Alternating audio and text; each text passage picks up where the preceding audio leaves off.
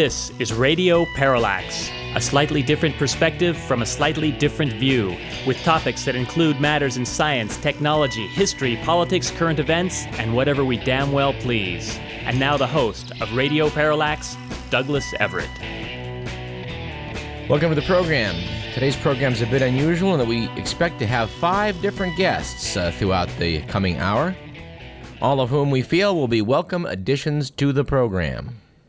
In our second segment today, we expect to speak with two UCD professors, both Dr. Jorge Dubcovsky, who will talk, talk to us a bit about the fine art of growing wheat and feeding the world's population, as well as an alumnus of UC Davis, Dr. Caitlin O'Connell, currently researching elephants for Stanford University.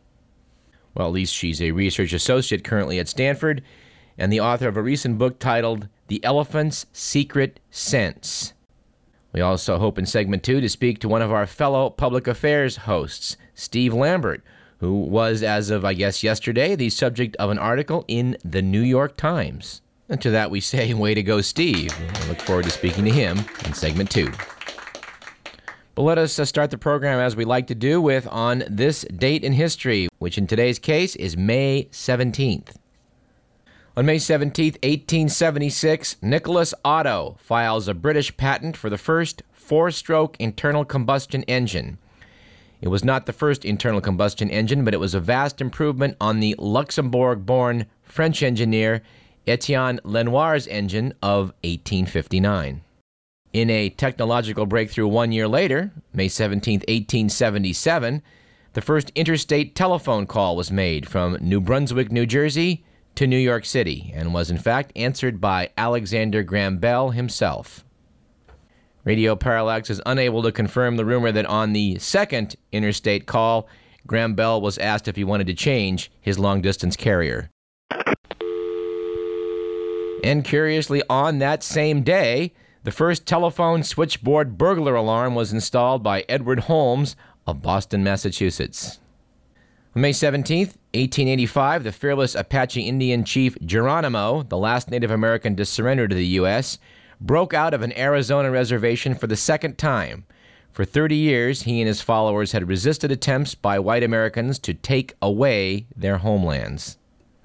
And finally, on May 17th, in 1954, in a major civil rights victory, the U.S. Supreme Court hands down the unanimous decision in Brown versus Board of Education of Topeka ruling that racial segregation in public educational facilities is unconstitutional. And we will have more to say about that famous Supreme Court decision later on in this segment. Our quote of the day comes from the immortal Oscar Wilde, who said, A thing is not necessarily true because a man dies for it. Our quip of the day comes from the equally immortal Henny Youngman, who once said, I just got back from a pleasure trip. Yeah, drove my mother in law to the airport. We have two statistics of the day. The first comes from the International Herald Tribune, which notes that an estimated 350 million people in Asia now speak English, which is about the same number as the English speaking populations of the US, Great Britain, and Canada combined. Conversely, the United Press International reported that the U.S. Census Bureau now says that nearly 11 million U.S. residents are not fluent in English. This is up from 6.6 million in 1990. All right, let's do the good, the bad, and the ugly.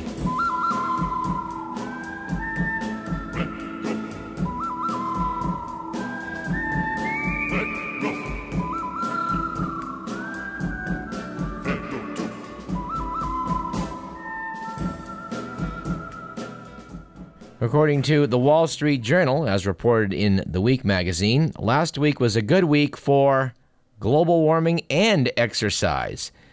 When it was noted that in Amsterdam, 40% of commuters get to work by bicycle. A garage planned for the city's central railroad station will hold 10,000 bikes. And I think before the month is out, we need our bicycling correspondent to come back and talk about uh, about uh, May 2007, which I, is um, Bicycling Awareness Month. Actually, I'm not sure what it is, and I should have looked it up. But anyway, I'm sure that uh, Paul, if you're out there listening, come on and uh, educate me and everyone else about uh, what's going on this month. All right, according to the week, last week was a bad week, and it surely was a bad week for novels after Republican presidential candidate Mitt Romney, a Mormon, retracted an earlier claim that Battlefield Earth by Scientology founder L. Ron Hubbard is his favorite book. Romney now says Battlefield Earth is merely his favorite novel. The Bible is his favorite book. And this correspondent would like to add if you've ever tried to read Battlefield Earth, or even worse, seen the movie with John Travolta, this would give you cause to doubt Mitt Romney's qualifications to be president. Although sometime in the months to come, Radio Parallax is planning to have a Battlefield Earth pizza party where we can fully appreciate what, uh, which I believe is the all time Razzie Award winner for bad cinema. And finally, last week was an ugly week for parental supervision when USA Today revealed that one third of the teens and preteens who use the internet regularly have posted their real names, phone numbers, or home addresses on MySpace or other social networking sites. Yikes.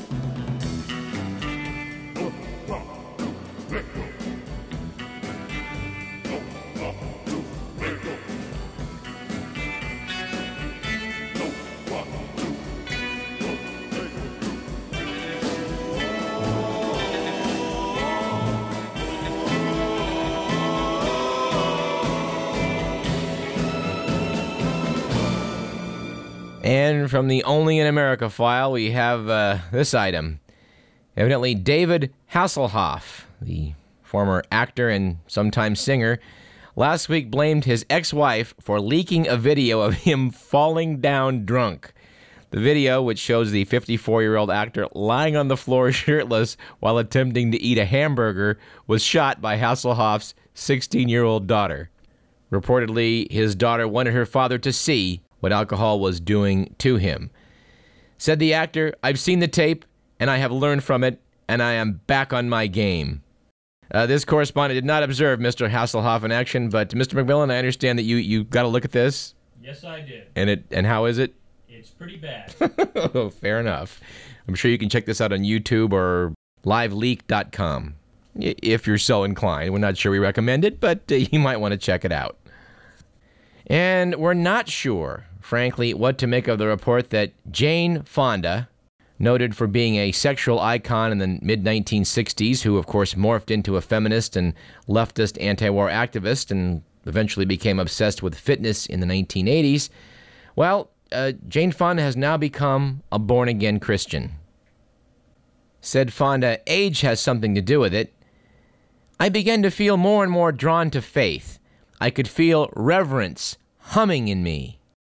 And frankly, try as we might, we can't think of a wisecrack to go along with that, so we'll have to go back to Henny Youngman, who once said, If Moses had known you, there would have been another commandment. We'd like to note at this point that uh, next week at the Mondavi Center, there will be a special event. It's titled An Evening with Morning Edition. It's a behind the scenes look at that program featuring host Renee Montagne and executive producer Ellen McDonald. Capital Public Radio's own Donna Apidone, who serves as the local host for Morning Edition, will be conducting the interview. And we're pleased at this point to be able to say, Donna Apidone, welcome back to Radio Parallax. Thanks. I prefer to think of it as regional rather than local. I stand corrected. I think we should think of it as regional as well. And Renee is actually going to be coming from the studio she works in, which is in the Los Angeles area. Oh. A lot of people think of NPR as coming out of Washington, D.C., and a great part of it does, but we also have a wonderful West Coast bureau that Renee works from. So it's a, a bi coastal show with Steve Inskeep in D.C., and Renee in Los Angeles, and me here. And you in Sacramento, indeed. Yeah. What's this like having to interview somebody up on stage? Isn't that? Is, I would imagine that's a bit nerve wracking. Well, not for me because basically I'm driving. It may be nerve wracking for her. I think the person who is used to interviewing for a living, when put in the position of answering questions and not interviewing, may be the one who feels a little bit awkward. And she has to make a lot of appearances and visit a lot of stations and do a lot of this thing. So I'm sure she's very comfortable with it. But it will be different for her a normal workday for me. And I like working with a live audience. A lot of radio people aren't so thrilled about that, but I'm one who really enjoys a live audience, so I'm looking forward to it. Yes, I, d- I did see you with Terry Gross a couple years back. Yeah, Terry Gross and a number of other people along the way. It's a lot of fun. Yeah. And it's great to get immediate feedback from people who I know listen to the show every morning. Yes, indeed. Um, have you met Renee before? Just in passing. I've never had an opportunity to talk with her for more than 30 seconds. Okay. Along with Renee Montagne will be Ellen McDonnell, who is the executive producer of Morning Edition. And even though she's not a voice that we hear every morning, she's the person who really makes this show happen from both coasts, puts together the whole package, and makes it a show worth listening to. And I don't know if you're aware of this, but there was a Hmm, some surveys, some uh, research that came out within the last year or so that Morning Edition is on top when it comes to the most popular morning national show. Yes, I'd, I'd heard that. They actually are number one. Yeah. So it's very exciting for me to be part of the show, and I'm sure very exciting for Renee. But we'll also have the opportunity to hear from Ellen McDonnell, who is the producer who makes this very popular show happen. And I imagine that'll be quite interesting mixes to talk about what she has to do to sort of um, coordinate, I guess, between the coasts. I'm sure it's a three ring circus. Hey, what do you want me to ask them? Wow. public radio, you know, everybody's a part of public radio, so you can be a part by letting me know what you'd like me to ask. Wow, what a rare opportunity. um, um, um, let's see. Uh, now, okay, so now you know what it's like to be in the position of having to answer the questions when you're used to asking them. Yes, I, well, I guess I'm demonstrating that right now, all too, all too uh, clearly. well, if you can't think of anything now, that's okay. I'll send you an email later. Okay. All right. Well, the local voice for Morning Edition on your local choice for NPR, Donna Apidone. Donna, thank you so much. Thank you very much. We'll see you at the Mondavi Center on the 23rd. You, you will indeed. It's at 7:30. Yeah. All Pretty right. late for a bunch of morning people, but we'll do it just for our audience.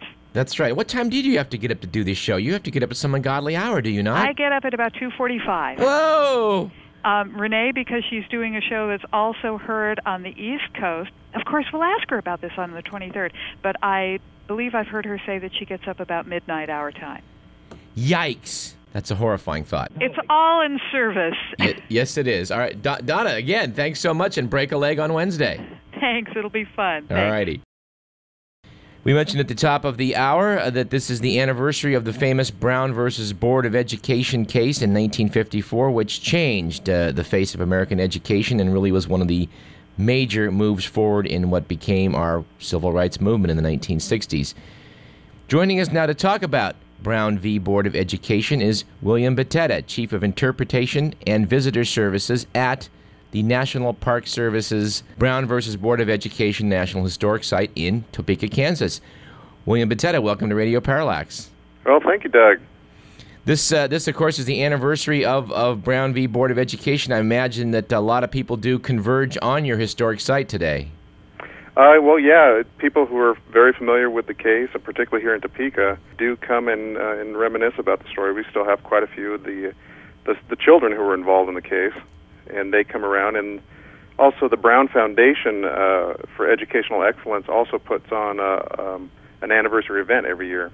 The historic site is the is the actual school in which the, the case was fought over. The historic site is actually one of four uh, black designated elementary schools in Topeka at the time. The one that people are most aware of because that's the one that's in the textbooks, and it's the Monroe Elementary School. It's sort of surprising to think about it that, that the great civil rights matter was fought in Kansas because you don't think of Kansas having a large black population. But I guess Topeka at that time, like the rest of America, had sort of a segregated school system, et cetera. It's actually kind of interesting. I don't know if we'd have time to go into it, Doug, but Topeka was a kind of an odd duck. Uh, it did have segregated schools, but it had it at the elementary level.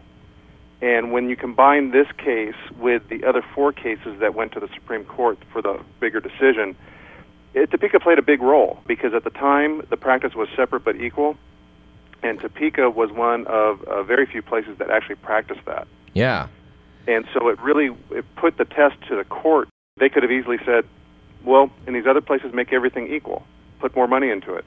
However, here in Topeka, it was already being done. So it, I believe, and I've heard other scholars say that really forced the Supreme Court's hand to say, is separating of people just by the color of their skin constitutional? Right. Of course, we should refer listeners back to our interview with Michael Trachtman. It talked about, I guess, Plessy versus Ferguson, that back in the 1890s established this idea that you know it could be constitutional as long as separation uh, didn't mean that things were unequal. And of course, Brown v. Board decided that you know separation is inherently unequal. Correct. Correct. Absolutely. And uh, Thurgood Marshall, I guess, was the, the hero of the case, uh, appealing for the NAACP to the Supreme Court. Correct. He's the best known. Of course, he ended up be, sitting on the Supreme Court. He and uh, his uh, mentor, they were the ones who actually started the whole strategy behind doing this. It wasn't a, it wasn't a shot in the dark thing. They had been strategizing this for about 20, 30 years, and attacking segregated activities across the country. And, and you know, Thurgood Marshall was a, a patriot in, in all respects. Yeah. He strongly believed in the Constitution, and that's the way they took the strategy was making their arguments based on the Constitution. And their efforts just didn't benefit the African American community. It was a it was a decision. The decision the Supreme Court made benefited everybody because it reaffirmed our Constitution that all citizens are protected under it. It sounds kind of like what you're saying that uh, that really Marshall and and the people behind it were looking around for a test case that they could use, and Topeka, I guess, fit the bill. It helped. It, it wasn't so much as a test case as was they were they were constantly in motion. Their strategy was, you know, they started. If you go back in the in the books, they started with uh, colleges and universities. They actually started with law schools huh. because they knew that judges, having come from law schools, would relate best to that. Hmm. Uh, so then, then they tiered it down from there and kept going down, you know, to the lower levels of education until they got down to public education, which was the the, the last venue of education where segregation could take place because it was uh, publicly sanctioned. Uh, so yeah, it was a very very strategic activity that uh, um, you know a lot of great minds got together and put it together and figured it and figured out how to, to work it best. Sure. The uh, a lot of the students that are still around that I guess participate in your exhibits and things. Uh, what kind of stories do they tell you about how their life changed? You know, it's really interesting to talk to the students. They were there, and I think only one of them actually testified here locally. They don't remember a lot of it. Their parents were the ones who were so so much involved with it. Uh, they, they when they reflect back on it, they think what that they they know that they were part of a very important, um, momentous event in U.S. history. It's sort of encouraging, actually, for them. I guess it wasn't it wasn't the huge deal. Maybe it was for some kids in the South. Correct. That's very true. That's the way things were. They really couldn't comprehend what was going on at the time, is what they they relayed to me. Well, and I guess in a way that's sort of encouraging that life went on and, and that they went on to yeah. the rest of their lives without uh, without that stigma. Yes. William Battetti, any any any uh, final words for people out in California? Well, we'd like to invite everyone from across the country um, to come and visit Brown v. Board National Historic Site here in the center of the country. We're located very shortly off Interstate 70 here in Topeka. We're open seven days a week, um, nine to five, and we are very, very proud of the exhibit we have here and what what the story we tell about Brown v. Board and how it helped the country. Uh, you know, Doug, I, I would like to give a little credit to uh, California also because they do have a connection to this. Okay. California used to have segregated schools. Uh, if, some people may not be aware of that. Uh, they used I was to segregate uh, Mexicans and blacks uh, from the white students, and it was legal. In 1947, there was a case down in Southern California, Mendez versus Westminster, that challenged that, and uh, Earl Warren, who was the governor at the time, agreed and ended legal segregation in California public schools. Subsequently, Earl Warren uh, went on to become the Chief Justice of the Supreme Court that ruled on Brown v. Board ending legal segregation across the country. I had not realized that. So Governor Warren, uh, later Supreme Court Justice Warren, certainly was uh, was thinking along those lines from long before the case got before him. Yeah. Wow. This story really does touch a lot of people. We've been speaking with William Bettetta. He's the Chief of Interpretation and Visitor Services at the Brown versus Board of Education National Historic Site in Topeka, Kansas. William, thank you so much for speaking with us. Thank you, Doug. I'm Douglas Everett. You're listening to Radio Parallax. We've got some science to talk about in segment two, so please stay tuned for that. There's a little song that we sing in our movement down in the South. I don't know if you've heard it, but it has become the theme song. We shall overcome. We shall overcome. Deep in my heart, I do believe we shall overcome. Though I've joined hands so often with students and others behind jail bars singing it, we shall overcome. Sometimes we've had tears in our eyes when we joined together to sing it, but we still decided to sing it. We shall overcome. No, before this victory is won, some will have to get thrown in jail some more, but we shall overcome. Don't worry about us before the victory is won. Some of us will lose jobs, but we shall overcome. Before the victory is won, even some will have to face physical death. But if physical death is the price that some must pay to free their children from a permanent psychological death.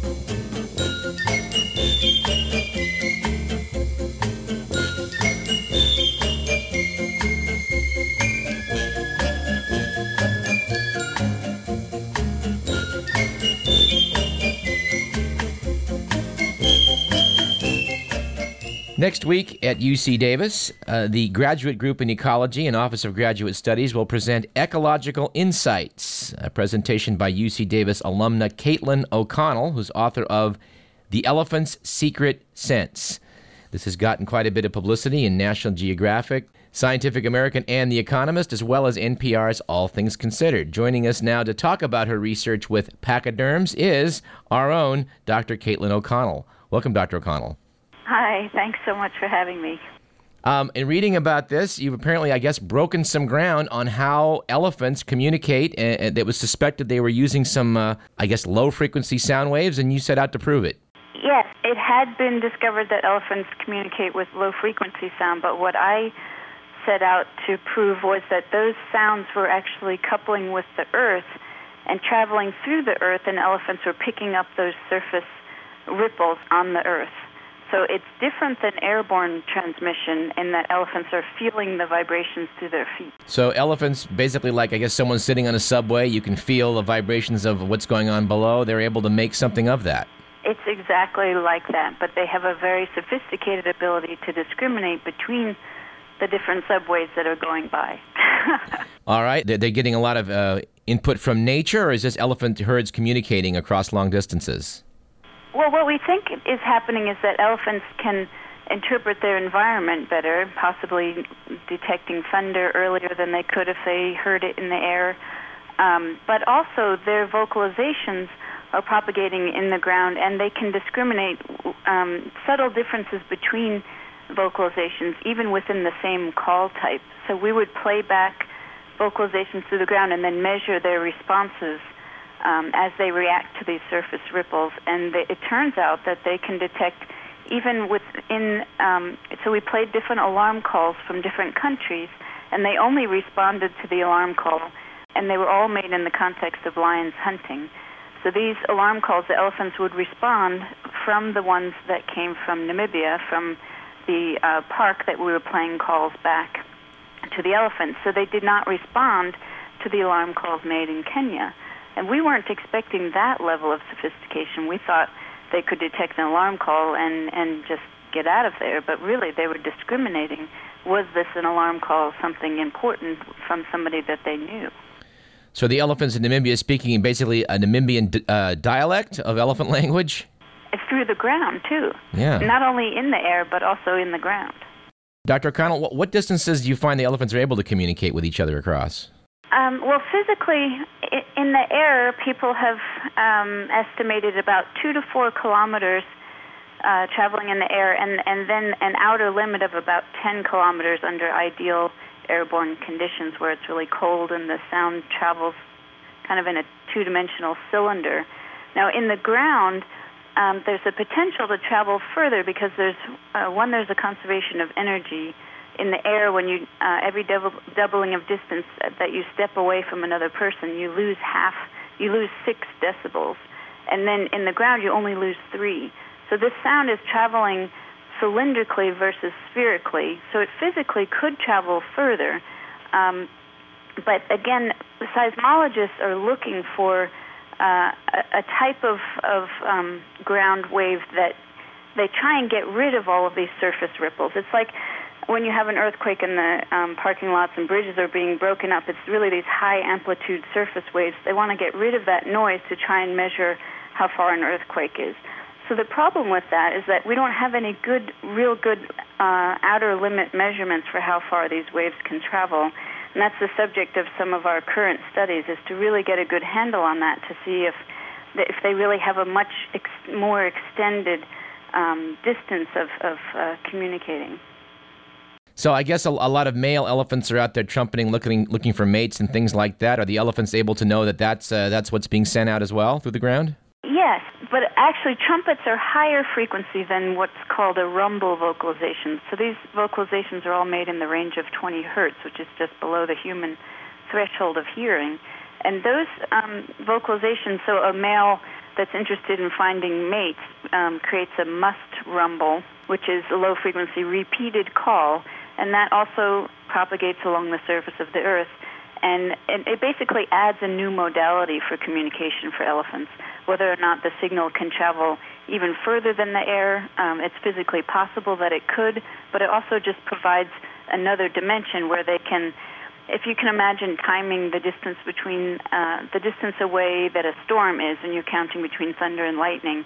Elephants could do the same thing because the vocalization travels at a separate rate in the air versus the ground. So that would mean they theoretically they could count the space between the airborne and the seismic signal to figure out how far away another elephant might be. Which is basically what scientists do when they're measuring earthquakes. Yes, exactly. Wow. So elephants have big seismometer feet. uh, does the elephant make the sound in the voice box and it travels down through its body, or does it go from maybe his throat to the ground? Well, that hasn't been figured out yet, but the, the elephant larynx is um, different than the human larynx. It's able to create lower frequency sounds, so it's missing a few bones. It only has five bones instead of eight. And these bones, um, the idea is that they can create this lower frequency signal. So we assume that since the larynx is adapted for this, that they probably are producing it in the larynx, but whether or not they resonate um, the vocalization using their diaphragm or whether it goes directly into the ground through their feet. We still haven't figured that out yet. And you spend a lot of time, I gather, in Africa. How, how do you view the elephant populations? Are they doing okay? Well, some places are doing extremely well, such that there's very many of them, and they're coming into, uh, they're having interactions with humans that are often negative because they're competing for land and resources, including water. So access to those resources are becoming a problem. But then in other areas, poaching is is a big problem, and so it really depends on what the socio-political and economic status of, of the humans in those countries. Some places they're doing really well, and others they're they're uh, coming under threat. Well, if someone wanted to go to Africa and maybe check out the elephant populations, where where would you recommend they go?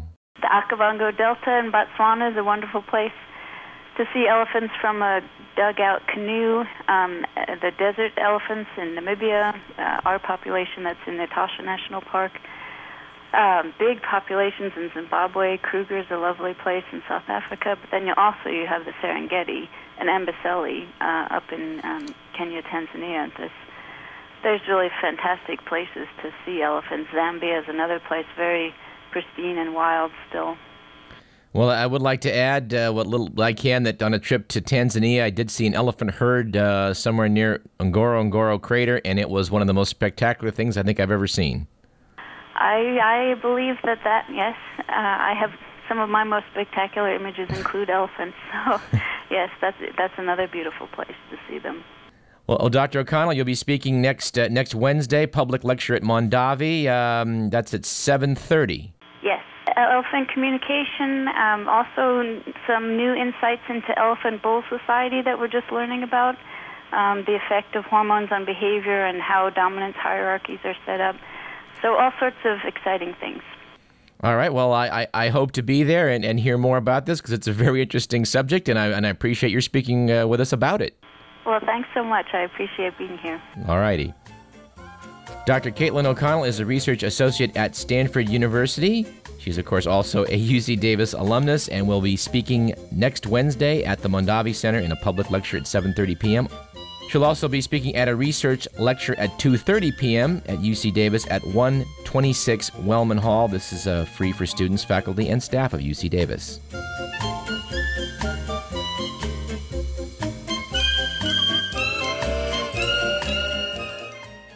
On this program a few months back, we talked about some research being done here at UC Davis in improving wheat varieties. And of course, on last week's program, we talked about the threat to the world's wheat crop from a new type of rust. So, what better time now to talk to uh, UC Davis's, uh, I guess, primary wheat breeder, Professor Jorge Dubcovsky. Welcome to the program, Dr. Dubcovsky. Thank you very, very much. What what goes on in the wheat the wheat research program here at Davis? Well, in relation to the, your question about rust, there are different types of rust. Uh, uh, the, the, the most uh, the, the one that is producing the most damage in California is called uh, yellow rust or stripe rust, and uh, we have had a terrible epidemic since the year 2000 until now. We in 2003, to give you an example, we lost 25% of the wheat crop in California. It was declared a, a, a disaster zone, basically. The race that you are mentioning is a, a race from another type of rust that is called stem rust a disease that we defeated several decades ago by the introduction of uh, resistant genes. Um, even though in the past it produced severe epidemics, in the last 40, 50 years there have not been any problem because we have uh, uh, put uh, resistant genes in our varieties, so the pathogen has, has never been successful again. But uh, two years ago, well, in 1999, they discovered a new race in Uganda, in Africa. It's called that's what's called UG99 from Uganda 99, that is virulent on those genes that have been affected over all these years. That means if you put a variety with a, a California variety with that race, it will will have the disease again. Uh, here. So the the pathogen is starting to move and has expanded and now has crossed to the Arabic Peninsula and slowly, as it happened with other races, will eventually reach us. So we need to we are trying to be prepared and int- start introducing new resistant genes that are affected against that race. Now, one would imagine this is a case where genetic diversity and being able to go out there and find some strains that might be resistant is especially important. Exactly. We have a we have a fortunately we we, we have been collecting wheat uh, and uh, wheat uh, relatives for several years, and there's a the small grain collection in in Aberdeen is a, a beautiful resource of uh, of uh, uh, genetic diversity. a collaboration has been established with CIMMYT, USDA, and all the wheat breeding programs to make screenings directly in Kenya. So every year we are, for the last years, we have been sending our materials and uh, uh, samples of that genetic diversity in the small grain collection to Kenya to identify uh, new sources of uh, resistance to this pathogen. Unfortunately, so, some some of the varieties are are resistant, and uh, for some of them, we already know the genes that are responsible for that resistance, and we are using them in our breeding population. And for others, we are doing the genetic studies to, to discover which are the genes. And we should sort of just, I just by way of backtracking a bit, I don't think people are as familiar with agriculture as they used to be. This, this, this is a kind of a, a fungus that shows up as black spots and wipes out the stem the stem is a brown, yeah, dark brown spot, and then it, it produces a lot of damage in the stem, and then the, the, the plants, the yields of the plants are greatly reduced. The striped rust, on the contrary, is mostly on the leaves, and uh, it appears as uh, bright orange spots, and uh, that they are organized as, as stripes, so that's why the name of striped rust. And as an aside, how does this compare to like the the ergot, the mold that used to uh, appear on, on, on, different crops, and I guess uh, was where we got LSD? Well, that that is not a big problem in, um, in in California at all because it requires more humid regions. So our main pathogens are the striped rust, and follow with another pathogen that's called Septoria tritici blotch. Those are the main pathogens uh, for wheat in, in California. There are others, of course. There are some viruses, and but the ones that have been producing the most damage in the last five years are those two. Well, I understand too uh, from this this press release many months ago. You're doing a lot of research here in wheat regarding some uh, how how the plant flowers, and this may be important for changing climate in the future. That's uh, uh one one trait that my, my lab has has done a, a good progress in, in, in something more basic. So this is not direct breeding, but what we are trying to do is to, to clone the genes that are responsible for the difference in flowering time of the of the wheat varieties and to understand eh, how flowering time is controlled so then we can engineer better varieties with the different requirements for, for flowering. So we, we have been successful. We cloned the, the main three genes that control flowering in wheat, and those were published in high-profile scientific journals. So we're pretty proud of that. yeah. Well, it's it's written that uh, that wheat is is the number one feeder of the world's population. Uh, what what might happen when this uh, this latest threat of, of this rust hits, say, India? Yeah, exactly. That that that, is one of the biggest uh, concern. There's a international consortium that uh, is the Wheat Rust Initiative that has been organized. They're trying to help uh, those countries to introduce resistant genes as soon as possible. Uh, there's a, a, an, an attempt to, to generate uh, proposals to the Gate Foundations and other agencies. So uh, we, most of the countries are, are, that have wheat are working already in trying to develop and deploy solutions to this pathogen. There are tools. To, today we have a, a, technology that's called marker assisted selection. This is not transgenic; it's normal crossing. But then you use mole- molecular markers that are just pieces of DNA that you can use to identify as a as, as a marker, a, a part of the chromosome. So you do first a mapping experiment where you determine which of these markers is close to the resistant gene. And then you use th- that marker, that flag, to follow that piece of chromosome and move your genes into your variety. Of course, that requires technology, and not every country has access to that technology, but countries like India or China or they have a very strong marker assisted selection programs, and they are already using the, those tools to try to, to be prepared. Well, that's kind of a, a high tech solution. I want to ask about low tech solutions. When I was a student at this university, we uh, we talked about how my understanding was in the Ethiopian highlands there were more varieties of wheat grown there than probably in the rest of the world combined. Uh, do people go out there and try and gather this germplasm for future banking? Yeah, we, we I think that we have a good collections of, of wheat uh, worldwide, and of course it, would, it, it won't be bad idea to have uh, additional collections.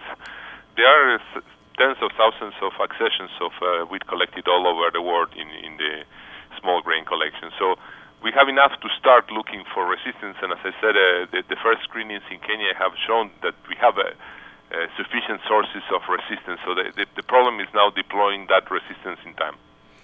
All right. Uh, I guess Jared Diamond in his book Guns, Germs, and Steel uh, talked a little bit about um, about how modern wheat uh, came from a certain mutation took place that allowed us to, to harvest wheat, uh, which I thought was very interesting. I guess wild wheat is not like the product that we grow. No, it's completely different. We are. I'm, you get me in the middle of writing a review about the origin of wheat. So I, oh, yeah. So yes, there, there's a mutation. There are actually two two mutations. There, there were two events of domestication of wheat. The, the, the original wheats have a spike that completely disarticulate so the grains will fall apart and fall into the into the field. So, so you, the, you, you couldn't cannot, harvest them. You go to harvest no, them. exactly. So the first mutation was a mutation that uh, resulted in a non-shattering spike, so a spike that will remain all together. Uh, so that was the first mutation that occurred around 10,000 years ago, and the first the first domestication was in in some mountains in Turkey, and then expanded from there to, to the rest of the world. Those wheats that uh, that um, that have that mutation, they still have a problem that you cannot free the grain from the from the chaff very easily. So there was a second mutation that uh, created what is called the free threshing wheats. Uh, and that mutation, together with the previous one, resulted in, in the modern wheats that we cultivate today. Well, it's, it's interesting stuff, and, and, and I'm, I'm glad that here at UC Davis, you guys are continuing to put the pasta, the noodles, and the bread uh, on, our, on all of our tables. Yep, we we are re- we have already released a durum pasta variety recently, and now we are preparing our new bread varieties to, to come out. So, yep, we are, we are trying to keep that going. well, Professor Jorge Dubcovsky, uh, thank you very much for speaking with us, and perhaps uh, as as you continue to make some developments, you can come back on and tell us what those are. Okay, no problem at all. All righty.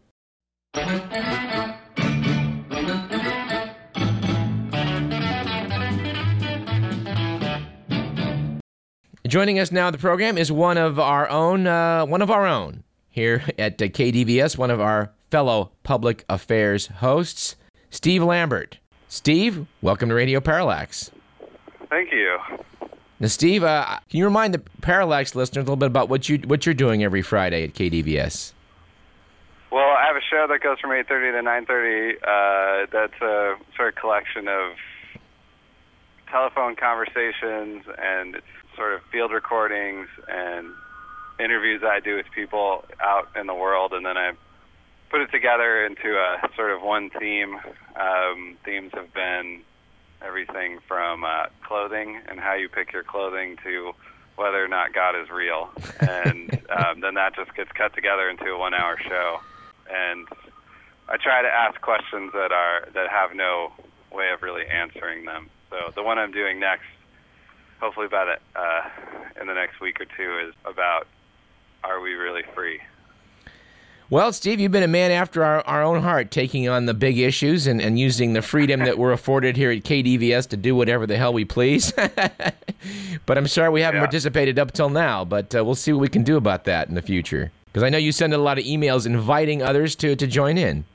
I set up a phone number um, so that anyone could call and they could call anonymously um, and contribute to the show, and then um, anyone and everyone um, that wanted to contribute could sort of become part of the radio show. And uh, you know, you called me the host earlier, but I actually don't talk very All much right. on the show. All right. Sometimes not at all. So it's really made up of you know other people. All right. Well, we'll call we'll call you the producer then and prime mover. well, Steve, you're also you're a conceptual artist and uh, rather unusual for people living out here in uh, the greater Davis area. You've been written up in the New York Times. Tell us about that. I had this uh, idea for a browser, a web browser plugin. So, uh, you know, there's a lot of different software people used to look at the at the World Wide Web, um, Internet Explorer, Firefox, or Safari. These are like the three big ones. And uh, within Firefox, you, it's an open source program, which means people can modify it and change it and contribute to it. And they can also contribute um, extensions or plugins, little bits of code or software that can change or improve the browser. So some of them, you know, will show you the weather in the bottom corner or have a way to control your music player. And others, you know, um, there's one out there called AdBlock Plus that blocks all the advertising. So if you go to, say, the New York Times or some um, site that has advertising, it just removes it. And um, those types of plugins or extensions are the most popular uh, of all. They're, they're they're by far, and um, they're downloaded by millions of people. So the idea that I had was, you know, instead of just replacing it with nothing or white space, to replace it with um, art, uh, art images, and sort of turn it into a, a museum or a gallery within your browser. And so I started working on the project, and and um, I'm at, I'm on a fellowship at this place Eyebeam, which is an art and technology center in New York, and there's people around here that if you say, hey, you know, can you, is this possible? Is, is there a way that this can be done? They, most often the answer is yes, and uh, I have a weekend and I'll, I'll, I'll try to see what I can do. So we made a sort of prototype and I started to look for funding to, um, to get it further developed. So that got picked up and then um, somehow the Times heard about it and uh, there was a story earlier this week. All right. Well, we should refer people to the article by Andrew Adam Newman at the New York Times titled "Web Fight: Blocking Ads and Adding Art." Where would people go if they want to know more about this? Uh, is there a place to go? Um, well, that plugin specifically uh, is there's a website that's www.addart a d d a r t dot eyebeam e y e b e a m dot org. Very. And um, I also have a my own work is up at visitsteve.com. All right. Well, very good, Steve Lambert. Uh, just, I guess, a final question. You had a you had a one day performance in Davis, welcoming commuters at the train station. How'd that go down? It was pretty fun. Um, for about two hours, you know, we had a marching band and free popcorn, and this guy who was posing as the king of the city, welcoming people to Davis and saying goodbye to those that left, and we had a great time. Uh, I imagine a lot of jaws were dropping as they were stepping off the train and finding this committee. Yeah, yeah. You know, we we had flowers for them and uh, keys to the city, which were just keys that my wife has collected over the last few years, painted gold. There was confusion and delight. All right. Well, I hope I hope you will do more of the same, and we'll uh, we'll see what we can do to, to spread the word. All right. Well, Steve Lambert, uh, thanks for speaking with us. You'll be back uh, uh, tomorrow morning, I guess, at 8:30 a.m. on uh, here at KDVS. Yes. Steve Lambert is the purveyor of the Steve Lambert Show, part of our public affairs program lineup here at KDVS. The Steve Lambert Show airs every Friday at 8:30 a.m. and can be heard on our website kdvs.org. Let's take a short break. You're listening to Radio Parallax. I'm Douglas Everett.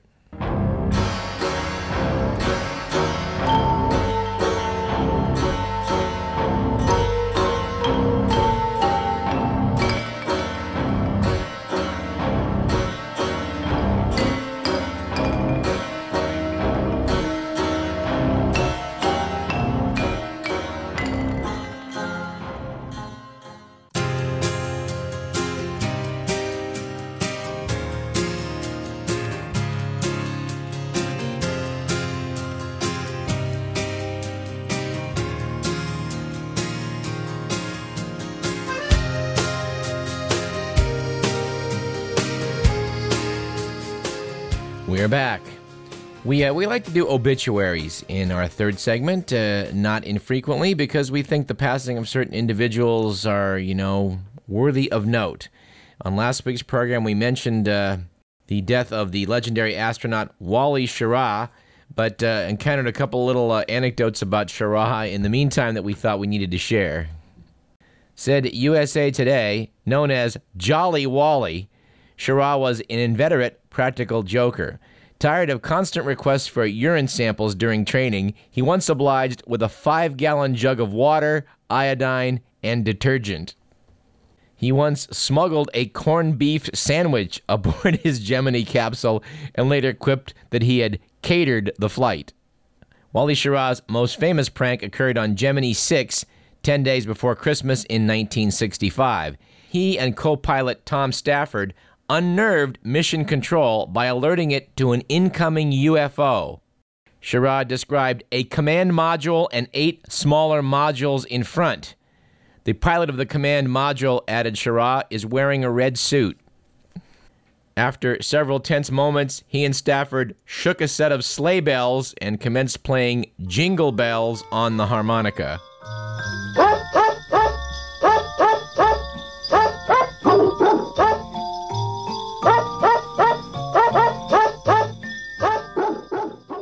And we're very sorry to note that after uh, we saw Bob Newhart uh, last year, we talked about how we really wanted to have Tom Poston on the show. Regrettably, that will never take place because the TV legend also passed away a couple of weeks ago. Tom Poston was possibly best known to audiences uh, for his appearance on The Newhart Show and, and previous to that, uh, his appearances on Mork and Mindy. This correspondent, however, recalls Tom Poston as a, uh, a regular figure on television game shows back in the 1960s. And regrettably, Tom Poston now joins uh, Kitty Carlisle in that uh, great game show in the sky, another guest we would have dearly loved to have brought uh, to you, dear listener. And I'm really sad to report uh, this particular obituary because uh, Gail Murphy, our Hollywood correspondent, assured me a couple of years ago that if we wanted to get Tom Poston, she could deliver him. I, I didn't take Gail up on her offer, so the fault is mine. I know that you can still see some of Tom Poston's work along with his fellow uh, game show uh, panelists on, on TV's Game Show Network. Tom Poston won an Emmy back uh, in the late 1950s when he was part of the Steve Allen Show. Steve Allen, who was the first host of The Tonight Show, put together a comedy ensemble that included Tom Poston, Louis Nye, and Don Knotts. Louis Nye played the, the smarmy Madison Avenue type Gordon Hathaway, whose hi ho Steverino apparently became a, a buzzword of early television. Don Knotts always played a jittery, bug eyed, nervous individual who, when asked by Steve Allen if he was nervous, would always respond, No! Poston's that man on the street character was, uh, was so unnerved by the television cameras that he couldn't remember his name. He, and in fact, he won his Emmy for playing the man who can't remember his name. And according to TV legend, the bit came about because Poston was auditioning for the role of one of Steve Allen's sidekick, And when he was asked by the host to identify himself for the home audience, Poston put his hand to his temple and said, Damned if my mind didn't go blank. Allen loved it, apparently thinking it was deliberate, and from then on, said Poston, I was a regular. And our final item in today's obituary section, we failed to note uh, the passing of the legendary Hawaiian singer Don Ho, who died April 14th of heart failure at the age of 76. Don Ho was truly a Honolulu legend for decades. Said one tourist, Hawaii was two things back in the 1950s Pearl Harbor and Don Ho. They uh, held a memorial service for Mr. Ho on the beach at Waikiki last month, and thousands of people turned out for it. And I'm extremely pleased to note that in the late 1980s, I did take my mom and dad and grandma over to the Hawaiian Islands, and yes, we did take in the musical stylings of Mr. Don Ho at his nightclub in Honolulu. And yes, he did sing Tiny Bubbles, which was his signature tune. And I'm not ashamed to say that, uh, you know, you can say what you want about Don Ho. I thought he was great. Tiny bubbles and wine make make me feel fine. All right, and also from the obituary column, perhaps from the political obituary column, comes the fact that uh, George Tenet, former head of the CIA, is now out on a public relations offensive to convince the public that he's not to blame for the debacle in Iraq. George Tenet now admits that the CIA provided flawed intelligence on Saddam's weapons of mass destruction. Duh. But he says Dick Cheney, Paul Wolfowitz, and other Bush administration neoconservatives were obsessed with toppling Saddam Hussein and used the WMD merely as a pretext for a war they had already decided to launch. Well, we were telling you that on this program in the fall of 2002, so this is not exactly news. Perhaps you saw Mr. Tenet on uh, Jon Stewart the other night, uh, dodging the question about the uh, slam dunk issue. He tried to make a joke out of it by saying, well, he wasn't, no, he wasn't leaping in the air and he wasn't wearing tennis shoes. But uh, we think his efforts to uh, try and shirk responsibility for the war in Iraq uh, didn't quite work.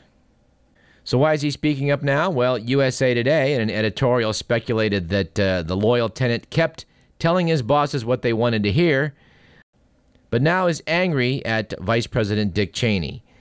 Cheney, you see, publicly quoted Tenet as having assured the White House that the intelligence on Saddam's WMDs was that famous slam dunk. Christopher Hitchens, writing in Slate.com, said eh, it's a bit late for Tenet, who is a legendary master of Washington kiss up, to distance himself from the decision making to invade Iraq. When Secretary of State Colin Powell made his ill starred presentation about Iraqi WMDs at the United Nations, wasn't that the CIA chief sitting directly behind him, silently vouching for the information and beaming like an overfed cat? Well, the answer to that question is yes, he was.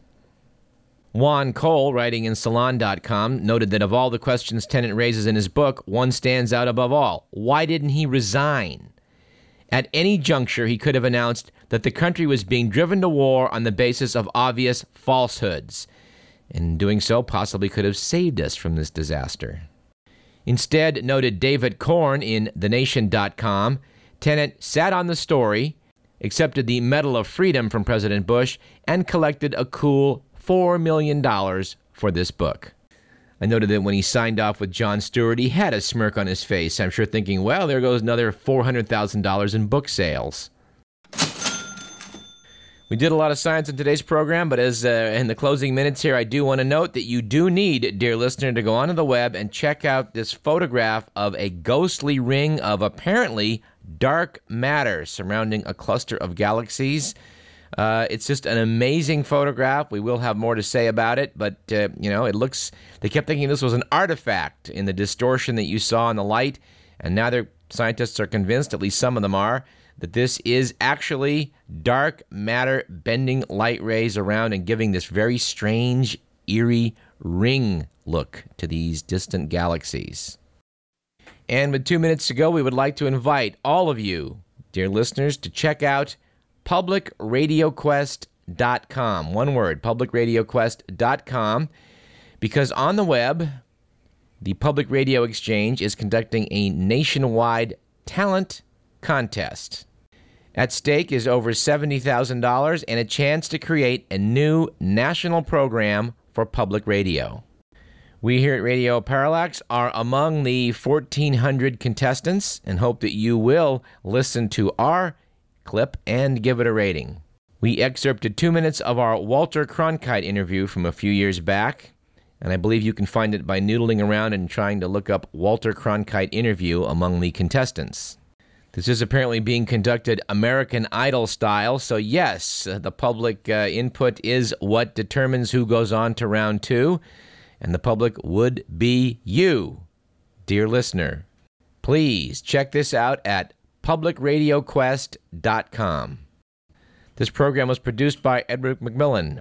Our thanks for today's program go to Dr. Jorge Dubcovsky, UC Davis wheat breeder, UCD alumnus Dr. Caitlin O'Connell, author of The Elephant's Secret Sense, KDVS's own Steve Lambert, with special assistance from Drake Martinet, William Betetta of the Brown versus Board of Education National Historic Site, and Donna Apidone from Capital Public Radio. We hope to see you next week at the Renee Montagne event at the Mondavi.